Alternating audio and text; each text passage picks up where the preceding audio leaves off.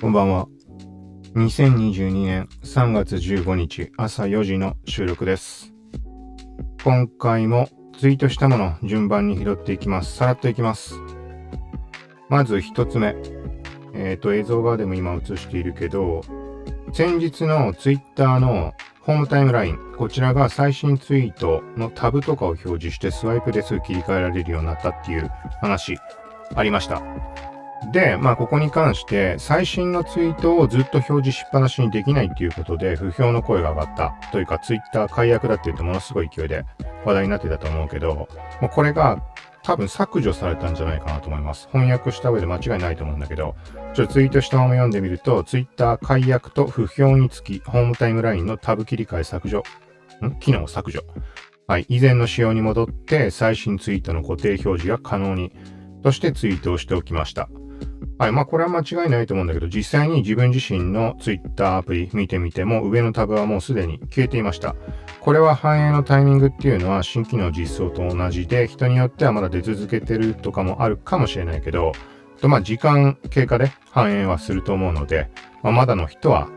まあ、ちょっとしょうがないので、しばらく待ってみてください、みたいな感じです。で、この件に関しては他の類も一緒だけど特に Twitter の最新アップデートをしたかしてないかっていうのは関係ない場合もあるので、まあ、気になる人は、まあ、いち早くっていう人は一応アップデート来ていればした方がもちろんいいと思うんだけど、まあ、ずっと放置していた人とかは、まあそうだね、このタイミングした方がいいんじゃないかなとは思います。はい。という感じで、この前言ったみたいに、なんかこうみんながごちゃごちゃ言ったらなくなる可能性もあるかもしれないみたいにまあ冗談含んで言ったけど、まあまさしく早速反映されたってことだね。まあ逆に言えば、まあツイッター側が本当にユーザーの声を取り入れる体質だっていうところの表れかもしれないとは思うんだけど。はい、みたいな感じで、まあ嫌だった人には朗報なんじゃないかなというところです。続いて、これも待望の人は多いんだろうね。多いんだろうねというかまあ当たり前か。iOS15.4 が公開。マスクをつけたまま Face ID ロック解除可能に。はい、これは Apple Watch も不要っていう話です。はい、これはざっくり記事書いてあるので。えっと、これは今ね、古い方の iPhone、iPhone7 で今、アップデートかけてる最中なので、実際に変えてみてなんか問題発生するとかそういうこともないとは言えないので、まあ試した上でまた追記、ポッドキャストの方では細かい話できればと思います。マスクを着用したまま Face ID でロック解除できる機能が追加されましたとのことです。はい。で、その他の追加機能に関しても、ちょっととりあえずコピペで貼って、自分で試した上で詳細も追加しようかなと思ってるんだけど、はい。記事の方飛んでもらえたら概要欄から。で、あとはね、個人的に期待なのは、これが、俺が求めているものを叶えてくれるのかわかんないんだけど、そのマスク着用したまま解除はもちろん、Apple Pay とか、サファリとアップ内のパスワード自動入力でマスクを着用したまま Face ID を使用可能にっていうのも項目が上がっています。まあ、言葉のままだとは思うんだけど、ちょっとな、正確な iPhone の仕様ってこれがどこから発動してるものなのかとに判断つかないけど、まあ、とりあえずさ、パスワード入力とか求められた時に Face ID って使えるじゃん。そこでも解除できるようになってるんだけど、それはね、まあ今までできなかったってことなのね。ちょっとごっちゃになってるけど、個人的に何を感じたかっていうと、各アプリ単位で起動時に Face ID でロック解除できる機能っていうのが存在しています。その時のにはね、対応してなかったんだよね。個人的にはそんなね、デバイスのロック解除とかもうどうでもいいので、どうでもいいって言ったらあれなんだけど、そう、そんなことよりも各アプリ起動時にロックかけたので、その時にね、あの、アプローチを使っていても、Face ID のその顔認証が通らないっていうのが全然意味ないなと思っていて。それが合わせて解消されたってことなのかね。わかんないけど、それ自体はもしかしたらもっと前から対応していったとかもあんのかもしんないし、どっちにしろ今言った点も含んで確認した上で、はい。また話とかできればと思います。続いて、その他ちょっとまたタイムラインを見ながら、対バンに関してはやっぱ一斉に54、54社全部はツイートしてないと思うけど、ものすごいことになったね。ただ遅れて、その公開日、えっ、と、プレスメント企業発表のタイミング、解禁のタイミングでツイートしなかった企業ってのもいくつか、どのぐらいあったかな？合計54社が発表になって、うちでもなんだかんだ20社ぐらいはツイートしてないのかね？そんでも30社ぐらいが一斉にツイートしたか、まあとんでもない感じになったけど、ちょっとまあこれは時間ある時にまた触れようと思います。はい、続いて、以前触れたクロスクリップっていう、えっ、ー、と、Twitch とか、まあ、YouTube ショートとかもそうかな。そういうのを簡単に TikTok に投稿できる、まあ、アプリみたいな。ざっくり言うと、例えばゲーム配信とかって、あの、顔を映すことって多いと思うんだけど、その時に画面を、横長の画面をその人の顔の部分と、あとはゲーム自体のところ、二つ分割して縦につなげて、縦画面にして TikTok とか投稿しやすいような動画にしてくれるっていうアプリがあります。まあこれ結構 PC でやんなきゃいけないとかマニュアルでやんなきゃいけないので、そんなめちゃくちゃ便利なものではないんだけど、今回ちょっとまた触る機会があって試してみたら、なんかね、思ったよりも使い勝手いいのかなっていうのを感じました。はい。で、ベータ版の機能として追加されていたものがあったので、今画面の方に移しています。モンタージュ機能みたいな感じで、これその Twitch のクリップの URL とか、YouTube ショートの URL、ショートじゃないか、YouTube のクリップ機能の URL か、を指定すると勝手にその動画を取り込んでくれるっていうサービスなんだよね。で、スマホアプリの方に、のね、その自分のマイページに並べてくれて、そこからシェアがしやすくなるみたいな。TikTok とかに関してはもうアプリに直接、あの、アップしてくれるので、まあ楽というか分かりやすいかな。この TikTok の通知側でも、このサービス名、クロスクリップから投稿されましたとか、アップロードされましたとか出るので、そう。で、その時に自分のマイページにすでに動画が何個かアップしてある状態だと、このモンタージュっていうのをやると複数のクリップをくっつけてくれます、勝手に。多分指定した順番に、これとこれとこれってやったら1、2、3って順番にくっつけてくれるのかな。まあ、ぶっ通しの一本の動画にしてくれるっていう感じです。で、この動画の切り替えの時にはトランジション機能あるので、まあ、要はフェードアウト、フェードインみたいな感じにするとか、モザイクにするとか、そのパターンがなんかかなり用意されてるみたいで、あんま細かいとこ試してないんだけど、なんか悪くないのかなみたいな、用途によっては。はい。っていうベータ版の機能、ちょっと目につきました。で、その他ね、なんかちゃんと使ってみたら悪くないんじゃ、みたいに、ちょっと書いたのがあるんだけど、あのね、ちょっと今画面映せないか分かりづらいかもしんないけど、あのね、その2つの画面を合成する。横長の動画じゃん、普通。例えばゲーム配信とかがわかりやすい。そこがターゲットだと思うんだけど、さっき言ったみたいに配信者の顔の部分とゲーム本体の部分を、その切り抜く位置を指定して縦につなげられる。漠然としたイメージとしては。そうすると縦画面にぴったりマッチするじゃん。横長の動画ってさ、ゲームってどうしても、なんか中段にさ、上下隙間だけで終わってしまうパターン多いと思うんだけど、そこに顔を乗っけることができる。で、これの、それぞれの2つの動画の位置っていうのは変えられるんだけど、比率とかもね、変えられるっぽいんだよね。だからいろいろちょっと難点があって、もともと試した時って、なんか比率変えるとかそういうのできないと微妙じゃないかなと思ってて。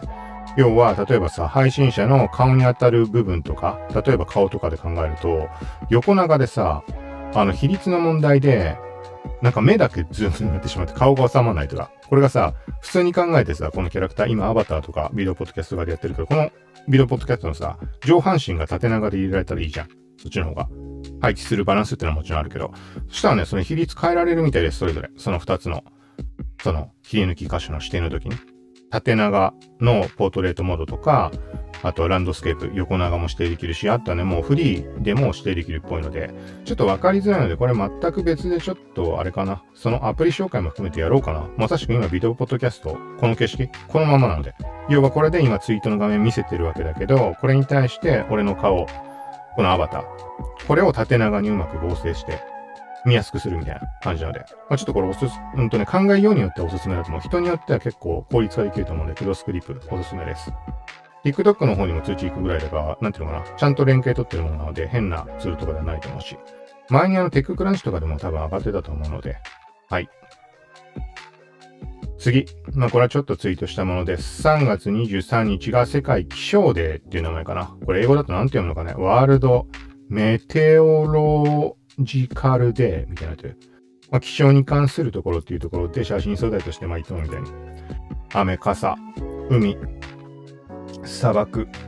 雪の街みたいな感じで。まあこれは、はい、興味ある人は、よかったら購入してください。続いて、次世代高速ブラウザ、ブレイブ。こちらの、ブレイブニュースっていう機能があって、えっ、と、新規タブとか開いた時に、ニュースがずらっと並ぶんだよね。まあ、言ってみたら Google のニュースとかみたいに、ディスカバーみたいな感じそう、これが Android 版も対応ってことかな？ちょっとあんま把握してないんだけど、俺は、俺自身は iPhone とか PC のブラウザで当たり前に使ってたものなので、はい、みたいな話です。で、これは、まあ他のサービスもそうかもしれないけど、オリジナルで自分の好きなニュースソースを追加したりとかもできるので、よかったら俺のブログも追加しておいてください。はい。で、あとはもう一個ついでに触れておくと、ここには載ってないけど、えっとね、カスタム検索っていう機能の追加ができて、例えば、検索ワードをさ、打ち込んだ時に、Google で検索するとか、えっ、ー、と、なんだ、あと、なんか検索エンジンっていろいろあるじゃん。ここを使うみたいな指定ができるものってあると思うんだけど、さらにね、自分でオリジナルで追加できます。だから分かりやすく言うと、例えば Twitter 検索の URL を拾ってきて、検索ワードのところに変数みたいなのを設定してあげることで、検索文字をブラウザで打ち込んで Twitter で即検索みたいなこともできたりします。まあ、その他まあメリットを上げればきりないんだけど、あとはまあそれこそあれだね、一番はバットっていう仮想通貨で投げ銭、チップ機能がついている。はい。これは、例えばここ今ちょうど映ってるか分かりやすいんだけど、右下、ここチップって出てるの分かるかな？動画の方では映ってるんだけど、これは俺に投げ銭をすることができます。はい。なので、これも あの、使ってる人、もう相当限定的な話だと思うけど、ここに押すと、ここにね、チップ。あれ？これなんかおかしいな。なんで俺に投げようとした？あ、そっかそっか。この対象者になってるのか。そう、そうだね。これはブレイブのジャパン。このツイートをした人に対してチップを投げるっていう機能。はい。今これはあれ残高反映してないかな。特にこっちに俺はウォレットから入金してないので、あの広告を閲覧してバットが溜まっていくので仮想通貨。それを投げ銭してあげることができる。で、これはブレイブクリエイターっていうのに登録することによって誰でもその投げ銭をもらえる、支援してもらえる状況にはなるので、さっき言った俺はそれを登録してます。Twitter アカウントとか、あとは YouTube のチャンネルも登録できるし、ワードプレスとかもあの登録できるし、みたいな感じなので。他には Twitch もできたっけな。レディットとか。はい。まあ、これも、えっ、ー、と、まあ、これは概要欄にリンク貼れないか。なんかあれば、あります。過去にその実際に支払いを受けた時のとか、今とは随分仕様を違っていて、昔は現金での、ペーパルでの振り込みだったりの時もあったんだけど。はい、続いて、これ何だったんだろうね。前にも触れたフィギュアメーカーめちゃくちゃ高クオリティな爪アートが、ちょっと細かいことわかんないけど、なんかね、イベントの開催なのかね、わかんないけど、そこにね、気になるロゴが2つ。ナルトとアシックスって書いてあるの？かけるってなって。で、なおかつ Tsume Art のロゴが入ってるわけよ。どういうことだろうね。まあ普通に Tsume Art とナルトって考えれば、それはまあわかるじゃん。いつも通り。ナルトのフィギュア、めちゃくちゃクオリティ高いフィギュア出すんだろうなっていうところなんだけど、そこにかけるアシックスっていうのが謎で、どういうことだろうね。はい。その他、あとはちょっといろいろ飛ばしつつ、まあ、対話に対話に対話に関しては、あとはロックバイソンっていうキャラクターの Wi-Fi ルーターが出た。ちょっとこれは無駄に欲しいんだよな。ヒーロー TV モデル。対話にの、えっと、対話にのその出てくるヒーローたちっていうのは なんつうのかな。えっと、まあ、スポンサーがついていて、アニメ内でも。で、ランキングを競うんだよね。その犯罪者を捕まえたりとかで。あの、まあ、要は、今シーズンのキングオブヒーローは誰々みたいな。その時のテレビ中継をする曲がヒーロー TV っていう名前になってます。これ俺キーホルダー持ってんね。何が気に入ってるんだよ、それ。はい。まあ、ここら辺の話題はもう数限りなく、もうその、プレイスメント企業発表の直後からキャンペーン展開したところ、スターフライヤーとかも等身大パネル置いたりとか、あとは、あれだね、それも、オリジナルグッズみたいなのを販売したりとか、他何やったっけな？とにかくきりなく、もうすでにかなり動いてます。あとは、昨日の時点でも SH フィギュアツバンダイのフィギュアも予約が気になったし、はい。あ、ちょっと今映しちゃったな。まあ、シェアしてくれたものとかも今、ちょっとこうやって、今映っちゃったけど。はい、その他、話題性のあるものだと e-tax で接続障害確定申告の締め切り前日にダウンとのことです。これ直接紐づくわけではないんだけど、これって、えっと、知ってる人はもう知ってると思うけど、あの、4月15日までの延長ってさ、ここ数年あったじゃん。あんま細かく記憶してないけど。で、あれって、もうね、その e-tax とかだと、備考欄みたいなところにコロナのため、そのまあ遅れます的な、ちゃんとした文章は決まってはいるんだと思うけど、それを書くことで延長ができます、4月15日まで。で、これって対象は今年も対象になっているので、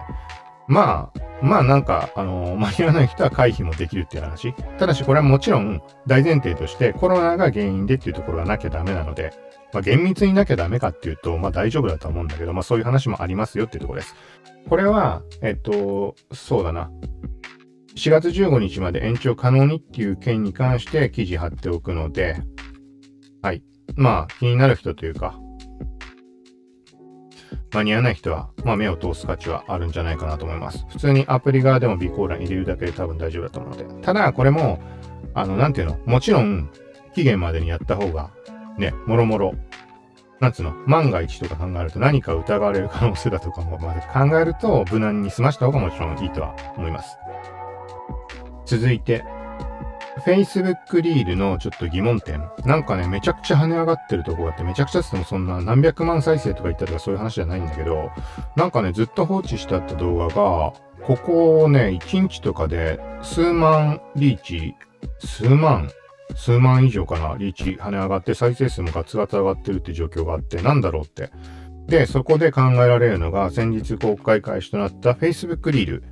はい、Facebook リールの表示枠のところにもともと投稿していた短い動画がショート動画として表示されてるんじゃないかなっていう説が俺の中であります。じゃないとあんまり、なんか他に理由がないのでいきなり跳ね上がる。で、よく見てみたら、Facebook ちょっとあんまわかんないけど、リールとショート動画っていう枠があって、そこから見てみると、要は TikTok モードでね、インスタリールモード、縦スワイプの。の中っていうのはもともと、えっとね、インスタグラムのおすすめ投稿って感じで、インスタリールとかも混在してるんだよね。Facebook リールと一緒に。で、さらにショート動画も混在してるっぽいです。これは確かです。ただそこに本当に俺のものが出てたのかどうかはちょっと謎なんだけど、まあでもそうじゃないとなただね、ひたすらこう縦スワイプしてって見る限り、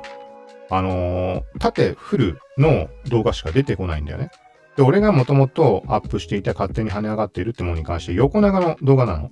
だからそう考えるとちょっと違うのかなと思うんだけど、例えば勝手にセンタリングして、あの全画面表示にして表示してくれるとか、くれるっていうか勝手にそんなことすんなよとも思うけど、そういうことなのか、何歳かな。ちょっと変な言い方になっちゃった。要は、あの、60秒未満とかの短い動画、過去に投稿したものでも。で、なおかつ縦長の動画だったら、もしかしたら勝手にショートワークに出るのかな、みたいな、そういうこと、想定しているの。で、ただし、俺が跳ね上がってるとは言っても、それ横長だったので対象外な気もするけど、だからセンタリングで縦面いっぱいとかにされてるのかなとか、なんかそんな話です。で、確認しようと思って、このさ、URL をちょっと切り替えたりとか試したらね、もともとリールの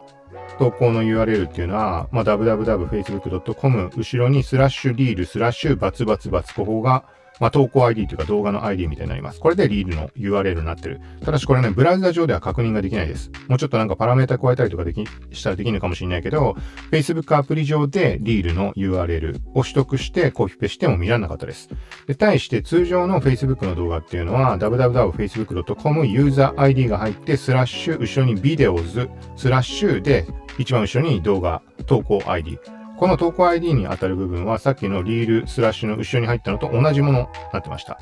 なので、これで何個か確認した限りは、Facebook アプリ内のリールとショート動画枠の中に出てきたショート動画、リールじゃないものだよね。の URL をコピーして、その投稿 ID を、なんていうのかな、差し替えてみると、あの、存在してるんだよね。普通の動画として存在してるものがそっちに反映してる。ちょっと言い方違うかな。何にしてもね、その要はリールとショート動画枠にそういうものが表示されているっていうのは確実だってのが分かりました。けど、これが困ったことにさっき言ったみたいに、リールって入ってるものの方に関しては、ブラウザ上で見ることができないので、うん、まあ、なんとも言えないんだけど、まだ反映待ちってことなのか、いずれ見られるようになるのか。インスタリールに関しては当時は、今もそうだっけ？普通の動画として出るよね。あの、リールっていう形の表示じゃなくて。だった気はするんだけど。はい。まあなんかこんなところも。これはね、まあ Facebook に力を入れてやるっていう人は今いるとはあんま思わないけど、企業、企業だったら使う可能性あるみたいななんかそんな話したけど、あれだね、企業でも随分使ってないよね、もう。使ってないというか全く反応がない企業も多いよね。例えばゲーム関連とかでもさ、え、ここまで少ないんだったらもうさすがに公式アカウントやらない企業が出てくるのまあ納得だなと思うぐらい、そうだね、反応悪い印象だね。うん。けど、俺は個人的に前言ったみたい、例えば世界ターゲットにした場合っていうのは、未だに Facebook が、あの、主要の、その SNS として使ってる国っていうのも多いと思うし、とか、まあ、目的次第っていうのはあると思うので、単純にね、そのね、そう、だからこそ盲点というか、数字だけ取ろうと思った時には取りやすいっていう側面はあるんじゃないかなって思います、今回の Facebook リールの件に関しても、ショート動画に関しても含めてなんだけど。まあ、ここはちょっと個人的に試したいところがあったりするので、何か分かったところとかあったらまた話はしようと思います。続いて、サイバーパンク2077及びプロジェクトレッドこれ口に出して読んだことないな、耳でも聞いてくなってるかな。が、文化庁メディア芸術祭祭りにてエンターテインメント部門優秀賞に選出。今の時代の命を考えさせるとしてっていう話です。はい。これはまあ前から個人的には推してるというか、はい。興味あるけどできなかったところをデルアンバサダーでゲーミング PC モニターで借りてやった結果めちゃくちゃハマって、その結果ちょっとやりたいなと思って自作 PC 組んだっていう感じ。そのぐらいの影響を受けたものになるので。で、結果的には今は GeForce Now っていうクラウドゲーミングサービスでやってるので、あのね、このゲームはね、めちゃくちゃ重いから PC でやるとしたらスペック結構高くないと無理だと思います。もう俺が持ってるものもともと持ったので全然無理だし、組んだやつでも PC 自体で動かすのはちょっと厳しいかな。もあるし、まあ GeForce Now だったら、まあ負荷かからずできるので、まあそれでやってるけど。一応前にちょっとツイートしたのを読んでみると、サイバーパンク2077ってまだ発売1年とかだったのか、もう2021年の12月で言ってるんだけど、はい、70時間くらいやってもまだ回収できてないエンディングがあるという、キアヌ、選択、記憶の漢字はどことなくマトリックスかあってよかった。ブレインダンスっていう、なんかね、この単語があるんだよね。その世界の中に存在する。で、これが意味するのが、第三者の記憶を POV、主観視点で追体験幽体離脱的に過去の時間軸上で周辺調査とかやばかった。あ、これ伝わるかわかんないんだけど、なんかね、すごい設定だなと思って。まあ、言ってみたら映画とかさ、アニメの作品の中では全然あるような設定なんだけど、これを自分が体験できるっていうのはものすごい。あの、なんていうのかな、まあ、さっき言ったままなんだけど、もうちょっとわかりやすく言うと、第三者、全く別の人たちの記憶をチップ化しているんだよね。で、チップを頭に差し込むことによって、その人の記憶が頭の中に流れ込んでくる。で、流れ込んで、なんつうの、自分のさ、主観視点、自分の本人目線というか、自分の体がその人の体かのような感じで追体験すること自体は、まあ、なんとなくわかるじゃん。なんか体験として。で、それだけじゃなくて、これを一時停止して、自分は幽体離脱、まあ、紙視点的な感じ、宙から浮いてみ、見るような感じで、その人の行動を再生今度するわけよ。再生しつつ、別の位置から自分で見ることができるわけ。で、例えば、その人の記憶っていうのがさ、その人が殺されちゃったっていう記憶だったらするじゃん。で、誰に殺されたか、後ろからさ、例えばいきなり刺されたとかだったら、その人のさ、主観視点で後ろは見れ、見られないじゃん。もう殺されちゃってるわけだから。だからそこを一時停止して、自分はその紙視点で後ろを振り向いて、そこに誰がいるのかを見たりとか。そう。これは、も、目視？映像として見ることもできるし、あと音だけね、感知することもできて、どこで音が鳴ってる、色が、このヒートマップみたいに変わるんだけど、で、音源の方に近づいていくと、そこで、今度は音声を解析してみたいな。これで答えを導き出していくみたいな要素があるわけ。と伝わるかなこれすごいんだよね、本当に。なんか発想、発想というか、発想というか、それを体感できるっていうこのゲームのシステムがすごい。とにかく。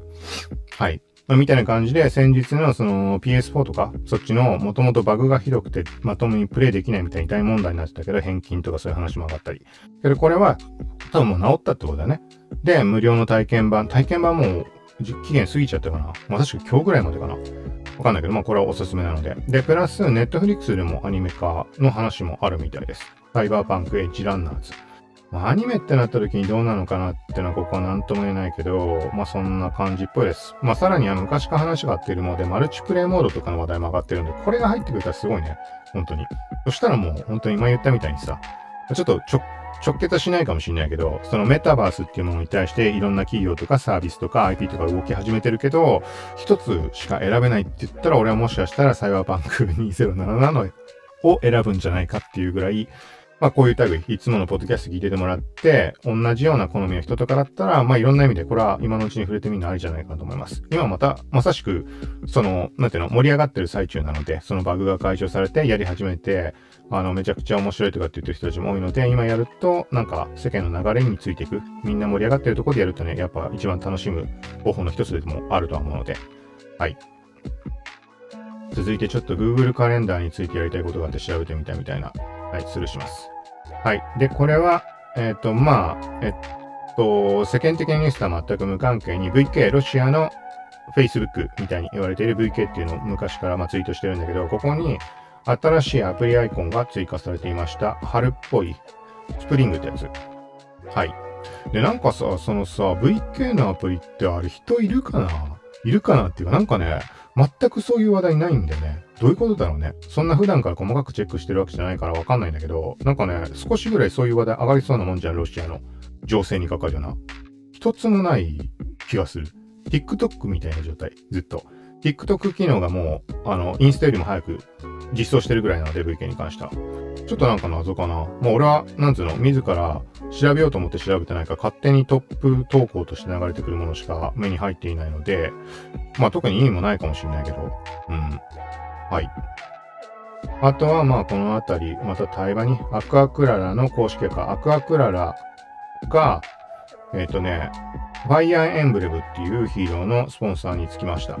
炎を扱うヒーローなんだけど、そこに対してアクアクララ、なんか消火活動だろうかみたいなので、ネタみたいに上がったんだけど、この、このアカウントがサポートセンターのアカウントだね。が、俺がツイートしたものに対して、いいねをしてきた。で、見に行ってみたところ、対話に関連のこのアクアクララについてツイートしているユーザーに関して、あのね、いいねいろいろつけてるみたいで。はい。なんかここら辺本当に限りないわ。ほんと企業名。そうそうたる企業名。軽く触れとくとあれだね。もっと、俺が前回と全部外れてたね。ことごとく全部あれだった。ここの企業がどうこうとかさ、これは残るんじゃないかとかそんな話したけど、全部違った。てか、そもそも多分、ほぼほぼ以前のスポンサー、プレイスメント企業っていうのは降りて新しいものばっかになったからね。バリオタイガーに関してはローソン、胸元デカデカとローソン入ってソフ版は消えて、あとは意外だったのがブルーローズっていうヒーロー、もうペペプシのスポン、あの、ロゴが入ったヒーローだったんだけど、これってアニメの作中でペプシの CM をするっていう設定もあったわけよ。なんかもう、なんつうの、ペプシの CM 撮りますみたいなのとか、なんかもう、配信される感じ、アニメ内で。で、それってリアルの、そのテレビで、テレビでもその CM が放映されたわけ、ペプシの。だから結構それって当時だとインパクトもあるし、なおかつもうその完全にペプシのキャラだって定着していたのにもかかわらず今回なくなったっていう。